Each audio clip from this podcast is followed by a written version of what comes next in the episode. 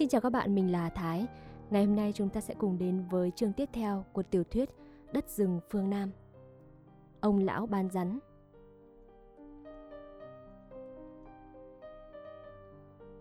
Hai đêm sau đó trời mưa liên tiếp.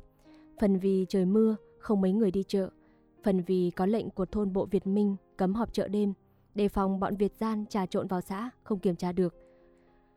Nên xóm chợ ngã ba kênh vào lúc vừa quá đỏ đèn đã trở nên buồn thiu buồn thiu. Chỉ còn quán cà phê dưới tàn cây bão đậu, mấy tiệm hủ tiếu của người Hoa Kiều ở chỗ dãy phố ngói nằm bên trong chợ ngó ra kênh, và quán dì Tư béo là có ánh đèn, lác đác bóng người lui tới. Chợ chỉ đông ban ngày, nhưng người cũng chỉ nhóm họp lưa thưa. Nhiều gia đình đã dục dịch tản cư xuống Thới Bình. Mấy hôm trước, những lúc trời im gió, dừng ở bờ kênh có thể nghe tiếng trầm trầm của súng đại bác bắn từ xa. Sáng nay, nhiều người còn nghe cả tiếng súng đại liên của tàu giặc ở hướng ngã năm. Dì Tư béo đóng cửa quán, nghỉ một ngày để thu vén công nợ, đi đòi các món tiền rượu chịu của người quanh xóm. Buổi trưa rảnh rỗi, tôi cũng mò vào chợ chơi, nghe ngóng tình hình. Phòng thông tin trước kia là nơi tụ họp đông người nhất, vậy mà hôm nay cũng chẳng có mấy người vào xem tin tức, bởi vì toàn những tin tức cũ. Một đôi dòng tin mới viết tay dán vội lên đó thì cũng chẳng hơn gì sự hiểu biết của mọi người. Chẳng đáng lưu ý và hấp dẫn bằng những tin đồn nhảm vô căn cứ, thậm chí nhiều khi còn vô lý nữa kia. Lực lượng phòng thủ của ta thế nào? Ngày mai rồi sẽ ra sao? Phần đông người ta đến đó để tự đặt ra những câu hỏi và tự nghĩ ra những câu trả lời. Bọn con gái bưng cả những rổ quả mọng cầu xiêm, vác cả những bó mía vào đựng trong phòng thông tin để ngồi bán. Chúng nó chơi đánh truyền truyền hoặc róc mía xả bừa bãi, la hét, cãi nhau om tỏi mà cũng chẳng thấy ai dày la gì. Tôi ngán ngẩm quá, bỏ phòng thông tin lững thững đi dọc ra bờ kênh. Chợt thấy lão bà Ngù đứng dưới gốc cây bã đậu to nhất ở gần mé nước, tôi bèn men đến. Bác về từ bao giờ đó? Tôi hỏi cho có hỏi, chứ đã nghe dì Tư béo nói đêm qua với con mụ vợ Tư mắm rằng lão về từ chiều. Về từ lúc về ấy. Lão cười khà khà, đáp giọng đã có chén. Còn mày, bà chủ của mày bữa nay đi đâu? Mày sút xiềng dạo chơi đó. Bà đi đòi nợ, đâu như tối mới về. Vô nhà lão, đi ăn thịt rắn một bữa chơi đi. Rắn đâu mà bác bắt được rắn á? Tôi hỏi vậy, chứ nghe nói thịt rắn là tôi đã lạnh xương sống rồi. Rắn kia chứ đâu, mẹ. Lão vỗ một cái vào lưng tôi, trỏ ra kênh. Ghe chở rắn dưới U Minh vừa lên đấy. Tôi trông theo ngón tay lão chỉ, một chiếc thuyền nhỏ, mùi lá, đang đè sóng rẽ vào bờ. Trước mũi thuyền, một thằng bé chạc mười bốn mười lăm tuổi, mặc quần đùi, cởi trần đứng rún hai chân, hai tay, cầm cây sào dài chống xuống nước. Bên chân thằng bé có con chó săn, sắc lông màu tro, đang chồm lên chồm xuống, đuôi ngoắt qua ngoắt lại, hóng mõm lên bờ. Đằng sau lái, một ông cụ già cao to, vạm vỡ, chiếc khăn đầu rìu màu đỏ, áo bà ba đen thả cúc, vạt áo bay phần phật, đang nghiêng người quạt mái chèo đưa lên thuyền cập bến. Rắn ăn được sao? Tôi hỏi lão bà Ngù. Trời ơi, thằng này ná quá. Chưa ăn bao giờ à? Thịt rắn ngon và bổ số một đấy. Còn nít ở đây đều nếm mùi thịt rắn từ hồi còn trong bụng mẹ. Cháu chưa ăn lần nào. Ngon tuyệt, ngon tuyệt. Rắn hổ đất nấu cháo đậu xanh nước cốt dừa thì biết nhá. Già bảy mươi tuổi, ăn món ấy thấy trẻ tráng ra như con trai mười bảy. Sơ sài thì rắn nhóc, rắn bông súng ướp xì dầu. Cặp gắp nguyên cả con mà nướng. Bẻ từng khúc, cầm tay xé ra, chấm muối ớt nhậu, thịt ngọt không gì bằng. Cầu kỳ thì rắn hổ đất, mèo mun, trứng thuốc bắc, gọi là long hổ hội. Thường thường thì hoặc băm xào xà ớt, hoặc nấu cà ri nước dừa, khối cách ăn. Nhưng gì thì gì cũng không bằng nấu cháo, món phổ thông nhất mà lại vừa bổ lại vừa mát. Nướng thì còn thơm, chứ nấu cháo không tanh sao bác? Ăn rồi mới biết, thịt rắn thơm như thịt gà, lại giòn dai, không bở như thịt gà. Có phải nấu suông đâu mà tanh. Này nhá, làm lông lột ra xong, chặt khúc thả vào nồi cháo luộc lấy nước ngọt, rồi mình gắp ra chứ. Rồi mình xé nhỏ ra, bằm nhỏ ướp hành tỏi, hạt tiêu, nước mắm. Rồi mình bắc chảo mỡ cho sôi lên, thả tỏi vào.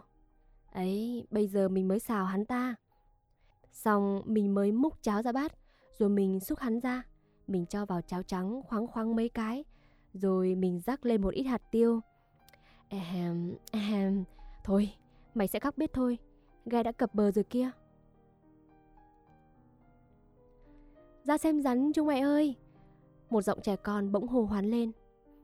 Tôi nghe tiếng quen quen, quay lại đã thấy thằng bé lùn lùn, béo ục ịch đang dắt một đám trẻ con chạy băng qua sân chợ, lao xuống bến. Chào ông bạn già, có con rắn hổ nào không? Lão bà ngủ vẫy tay hỏi. Ông cụ già chiếc khăn đầu rìu màu đỏ đã đứng trước mũi thuyền.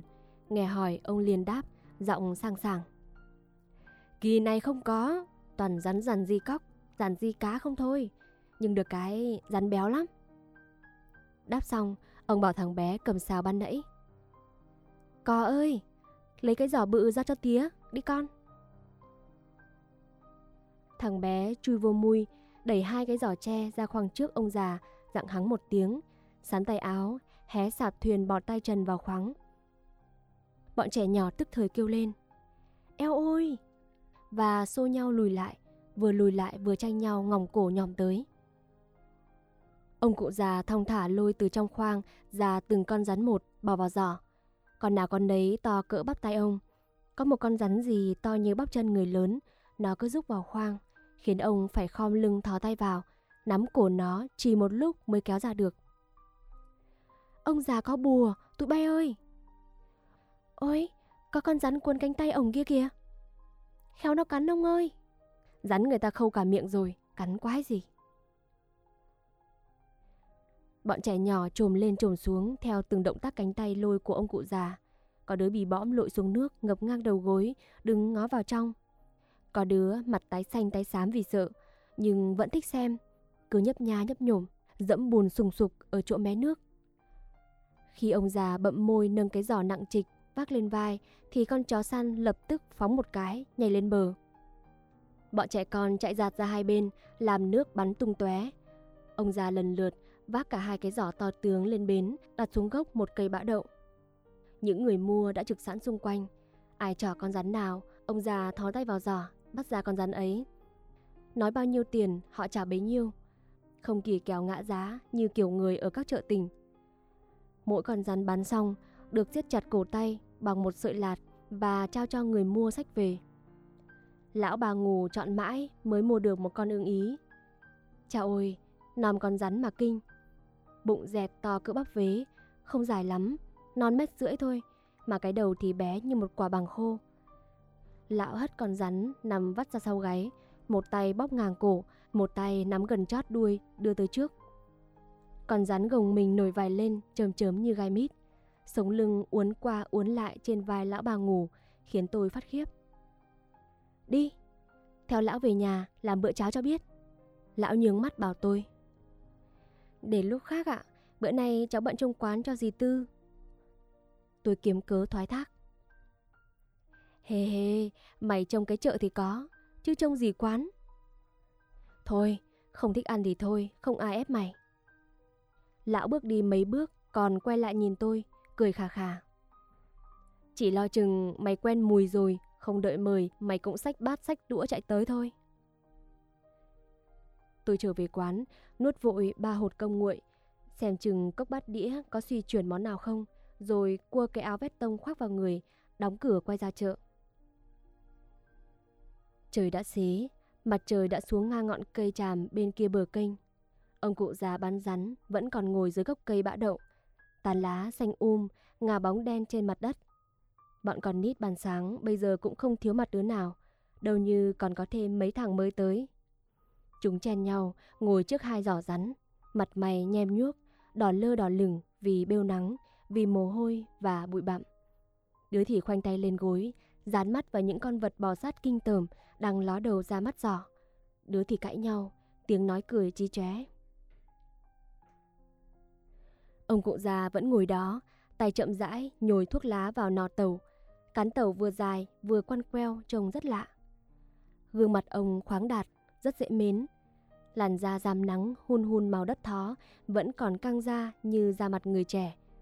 Chỉ đôi khóe mắt và trên vầng trán cao là có xếp mấy đường nhăn. Râu ông không dài lắm, nhưng chắc như rễ tre và đen nhánh. Đôi mắt to, sáng quắc, núp dưới cặp chân mày rậm đen. Khi ông cắn tẩu thuốc vào mồm, môi dưới hơi trễ ra, méo sạch một bên vì khối nặng của cái tẩu. Hình thù kỳ dị và hơi to quá cỡ, thì trông ông như có vẻ dữ tợn. Tôi ngồi sát vào gốc cây, bên ông cụ già lực lượng ấy. Bộ quần áo bà ba đen đã bạc thách vì dãi dầu nắng mưa sương gió của ông còn mang nguyên mùi hăng hăng của lá cỏ cây rừng tận những vùng đất hoang sơ và mùi khói nồng lửa bếp trong những chiếc thuyền con lưu động. Thấy tôi mới tới, thằng bé lùn lùn, béo ục ịch, hất hàm, nháy mắt tôi, rồi ngó vào giỏ rắn. Sợ không? Tôi cười không đáp. Nói sợ thì nó chê mình nhát, mà nói không thì không đúng. Ê, nó sợ rồi tụi bay ơi! Một đứa lập tức kêu lên. Hình như ông cụ già không biết có đám trẻ con ngồi chung quanh, đôi mắt to, đen nhánh, đăm đăm nhìn vào khoảng không trước mặt. Không biết ông đang nghĩ gì. Bọn trẻ nhỏ thấy ông dễ dãi, không dày la gì, và nhân có tôi mới tới, chúng muốn tỏ ra bạo dạn hơn nên càng nghịch tợn. Chúng nhèo mắt, thè lưỡi. Có đứa còn giả vờ toàn thò tay vào giỏ, lôi rắn ra để ném vào tôi. Mỗi lần có đứa trẻ nào nhích lại gần giỏ rắn, thì con chó săn nằm bên chân chủ lại nhổm dậy, vươn cổ ra nhè răng gừ gừ mấy tiếng. Rắn quấn nhau trong giỏ nằm im, nhưng nghe tiếng chó gừ, những con rắn đang ló đầu ra mắt giỏ, vội giật mình rụt vào, uốn éo cựa quậy làm cho rắn lớn, rắn bé trong giỏ chuyển lung tung. Mấy đứa lì lợm nhất, cởi chân chuông ngồi trầu hẫu gần bên giỏ rắn, liền co chân bật ngửa ra sau. Chúng nó cười hí hí một cách khoái trá, nhưng cũng có đứa ngồi ở xa hơn lại mếu máo muốn khóc. Thằng bé lùn lùn, béo ục ịch, cầm cái que nhổm tới nhổm lui, cua cua ra bộ sắp chọc vào giỏ. Còn chó săn lại vươn cổ ra, gừ gừ mấy tiếng. Lác đác, có vài chiếc xuồng cập bến, họp buổi chợ chiều. Năm ba người đàn ông cởi trần, áo vắt vai từ trong dãy tiệm đi men ra, dừng lại dưới bóng cây bóng mát. Trời oi quá, chiều rồi mà nắng vẫn chói chang, không một làn gió động. Những chiếc lá bã đậu như dán chặt lên nền trời. Tôi ngửa cổ, nhìn lên đến mở mắt, vẫn không tìm ra một chiếc lá nào nhúc nhích. Tàu bay bà con ơi! Một người đàn ông bỗng hốt hoảng kêu lên, nhón nhác ngóng chung quanh. Im, để nghe coi nào, im nghe chứ. Mọi người nín lặng. Ông cụ già bán rắn nhấc cái tẩu thuốc ra khỏi miệng, ngó xuống chân, cười mủm mỉm. Tiếng vù vù của một con ong bầu đít vàng bay trong vòm nhánh lá rậm rịt, nghe hệt tiếng máy bay. Mổ tổ con ong, làm người ta giật mình. Người đàn ông kêu lên ban nãy nhăn nhó nói một câu chữa thẹn. Từ hướng biển đông dậy lên những tiếng ầm ầm nối nhau, nghe rung rinh cả chân trời. Chắc là tàu giặc, bà con ơi. Y như máy bay ném bom chứ. Mình nghe giống tiếng sấm. Để nghe mà. Làm gì mà òa lên như giặc tới vậy. Mấy người đàn ông cãi nhau một chốc, rồi kẻ ngồi xuống gốc cây, cầm áo quạt phe phẩy. Người đi tới đi lui trong bóng râm, hừng hực hơi nóng từ mặt đất xông lên, lặng lẽ không nói gì nữa. Thằng bé lùn béo ục ịch bỗng nhổm dậy. Tàu giặc, các chú ơi, nghe y y đấy. Thằng con nít, đừng có nói bậy. Bộ mày ở ngoài vô hay sao mà nói đó là tàu? Người đàn ông tóc trơm trởm như gai trừng mắt quát. Ra âm, rầm, rầm. Bốn tiếng nổ bất thần, nghe điếc tai. Những tiếng nổ chát óc, rền rền như tiếng súng đại bác gần, làm đám con nít hét lên, cắm cổ chạy túa đi. Mấy người đàn ông kia, có người cũng quính quáng toan chạy, nhưng cũng có người vẫn đứng yên nghe ngóng. Tôi quen tiếng súng tiếng bom từ mấy tháng nay, nên chỉ co người thụp xuống. Khi dứt tiếng nổ, tôi liền đứng lên quan sát chung quanh. Nếu đó là súng giặc, bắn vào thì cũng phải trầm tĩnh xem chúng tới từ hướng nào, rồi hẵng chạy tránh chứ. Dưới kênh, thuyền xuồng tranh nhau tách bến, dầm kèo và khua lộp cộp, một vài chiếc tam bản nhẹ hai chèo đã rời đi xa lắc. Ông cụ bán rắn vẫn ngồi đó, phi phèo tẩu thuốc lá, mặt bình thản như không. Ông đưa mắt nhìn lên nền trời rồi hỏi tôi. Cháu không về nhà à? Cháu ở gần đây thôi. Đấy, chỗ cái quán đấy. Tôi đáp, giọng vui vui, bụng có hơi dạo rực một chút vì thấy ông già chú ý tới mình. Ông cụ già thong thả đứng dậy, búng tay bóc bóc mấy cái. Con chó săn ve vẩy đuôi, chồm hai chân trước lên, sủa oang oang, vụt lao đi như một mũi tên. Một lúc sau, con chó quay về, dắt theo thằng bé cầm sào chống trước mũi thuyền ban sáng. Tìm được chú Võ Tòng không? Ông già hỏi. Người ta bảo chú đi rồi, đêm qua trời mưa, có con beo vào bắt gà dưới xóm sậy, chú Võ Tòng rình bắn được. Đâu như chú chở con beo ra bán ngoài ngã bảy.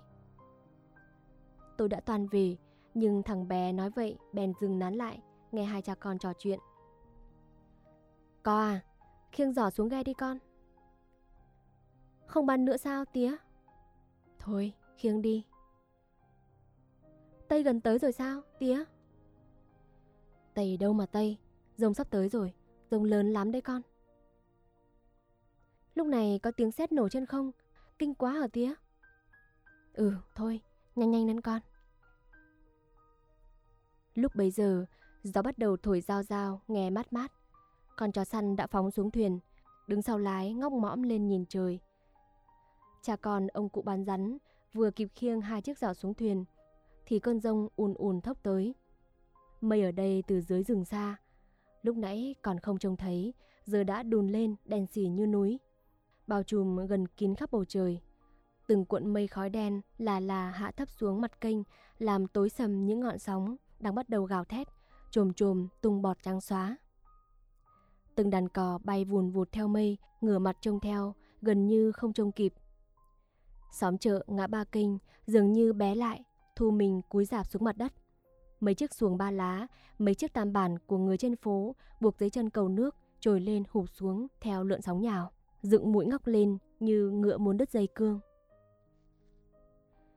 Chiếc thuyền chở rắn của cha con ông già đã trèo dạt sang bên kia bờ, xuôi xuống một quãng xa, lắc lư chui vào một con kênh nhỏ. Hai bên bờ mọc chen chúc những cây tràm vỏ trắng, cành lá rậm rạp. Tôi toàn chạy đi thì chợt dưới gốc cây bã đậu có một chiếc túi da beo. Thôi, đúng là của ông già bỏ quên đây rồi.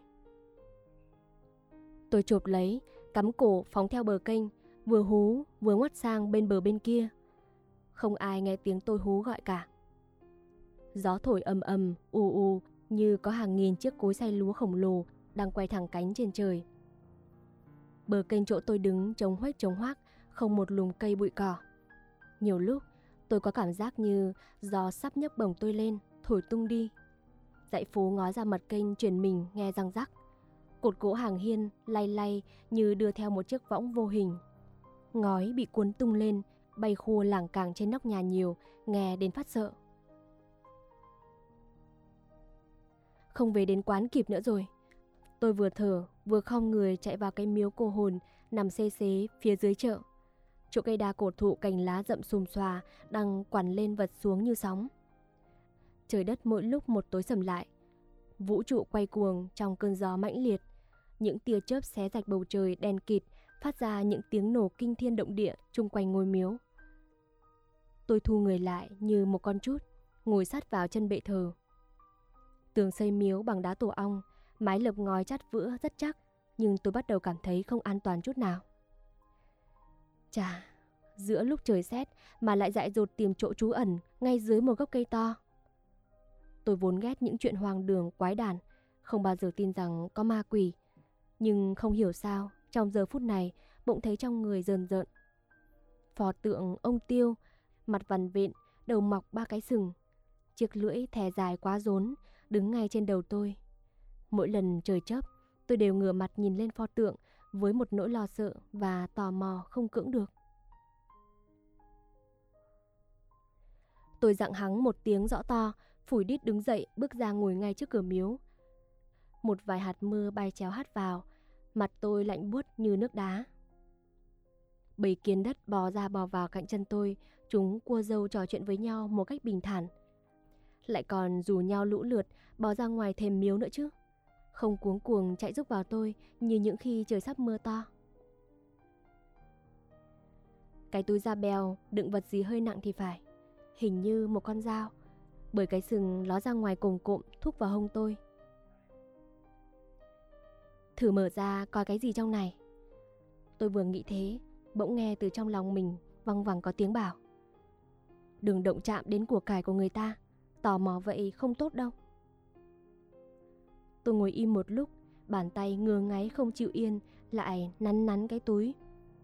Bây giờ tôi lại nghe tiếng văng vẳng ban nãy cùng phụ họa theo ý nghĩ của tôi. Xem chút thôi mà, vả chăng mình có ý định lấy gì trong túi này đâu. Thế là cái túi da beo mà tôi đã nhét nửa trong nửa ngoài vào túi vét tông từ nãy giờ còn nằm yên đã bị bàn tay tôi lôi phăng ra tức khắc. À, cái dao găm! Tôi chợt kêu khè khẽ và từ từ rút lưỡi dao ra khỏi chiếc da bao láng bóng vì đẫm mồ hôi người lâu năm. Ánh thép xanh xanh của lưỡi dao sắc như nước lóa lên mỗi lần trời chớp. Cán dao bằng sừng, nạm khâu đồng đỏ có chạm hoa văn rất đẹp. Cán bằng sừng gì như sừng nai, còn những gì khác nữa trong cái túi bí ẩn này. Đằng nào mình cũng mở ra rồi, xem một chút thì có làm sao. Sự tò mò náo nức càng thôi thúc tôi hăm hở lật ra. Đây là một gói lưỡi câu đủ cỡ, mười hai chiếc cả thảy, gói trong một mảnh giấy đầu cỡ bàn tay, một cục đá và một miếng thép rèn dẹt to và dài, hơn mặt bao diêm. Đây nữa là một gói thuốc. Thuốc gì mà dẻo quánh, xin xỉn vàng, mùi hăng hắc, đưa lên mũi người thấy buồn nôn. Tôi bỏ lại vào túi da beo tất cả các thứ linh tinh ấy, chỉ trừ cái dao găm, rồi thắt miệng túi thật chặt bằng sợi dây gân khô quắt và trơn tuột. Cầm chặt cán dao trong tay, tôi bỗng thấy người mình như cao lớn hẳn lên, dường như sức khỏe tăng lên vạn bội. Tôi nghe mạch máu chạy râm ran trong những đầu ngón tay. Trời chớp nhoáng, tôi thong thả đứng dậy, rồi bất thần quay phát lại, trừng trừng nhìn vào ngôi miếu. Pho tượng kinh khủng vẫn lặng lẽ đứng trên bệ thờ, lè chiếc lưỡi dài màu máu xuống rốn, bốn chiếc răng nanh trắng lòa nhai ra như cười. Một lúc sau, gió dụi dần rồi tắt hẳn. Trên ngọn đa tối sầm mà cơn gió cuồng vừa gào rú ghê người ban nãy, mấy con chim chào mào xôn xao truyền cành nhảy nhót, hót líu lo. Nắng vàng màu da chanh phủ lên cây cỏ một thứ ánh sáng dịu mắt, trong suốt và lung linh dường như có thể sờ được. Tôi trở ra bờ kênh, đi dọc dài theo bến một lúc, hy vọng sẽ gặp lại chiếc thuyền con của ông cụ bán rắn. Nhưng ngóng hoài mà vẫn không thấy tăm dạng chiếc thuyền và cha con ông già đâu cả. Nhìn về nơi tít tắp, chỉ thấy ánh phản quang của dáng chiều sắp tắt từ mặt nước dòng kênh hắt lên những lùm bụi ven bờ. Sực nhớ rằng dì Tư béo sắp về, tôi bèn gấp buộc trở lại quán để lo cho bữa chiều.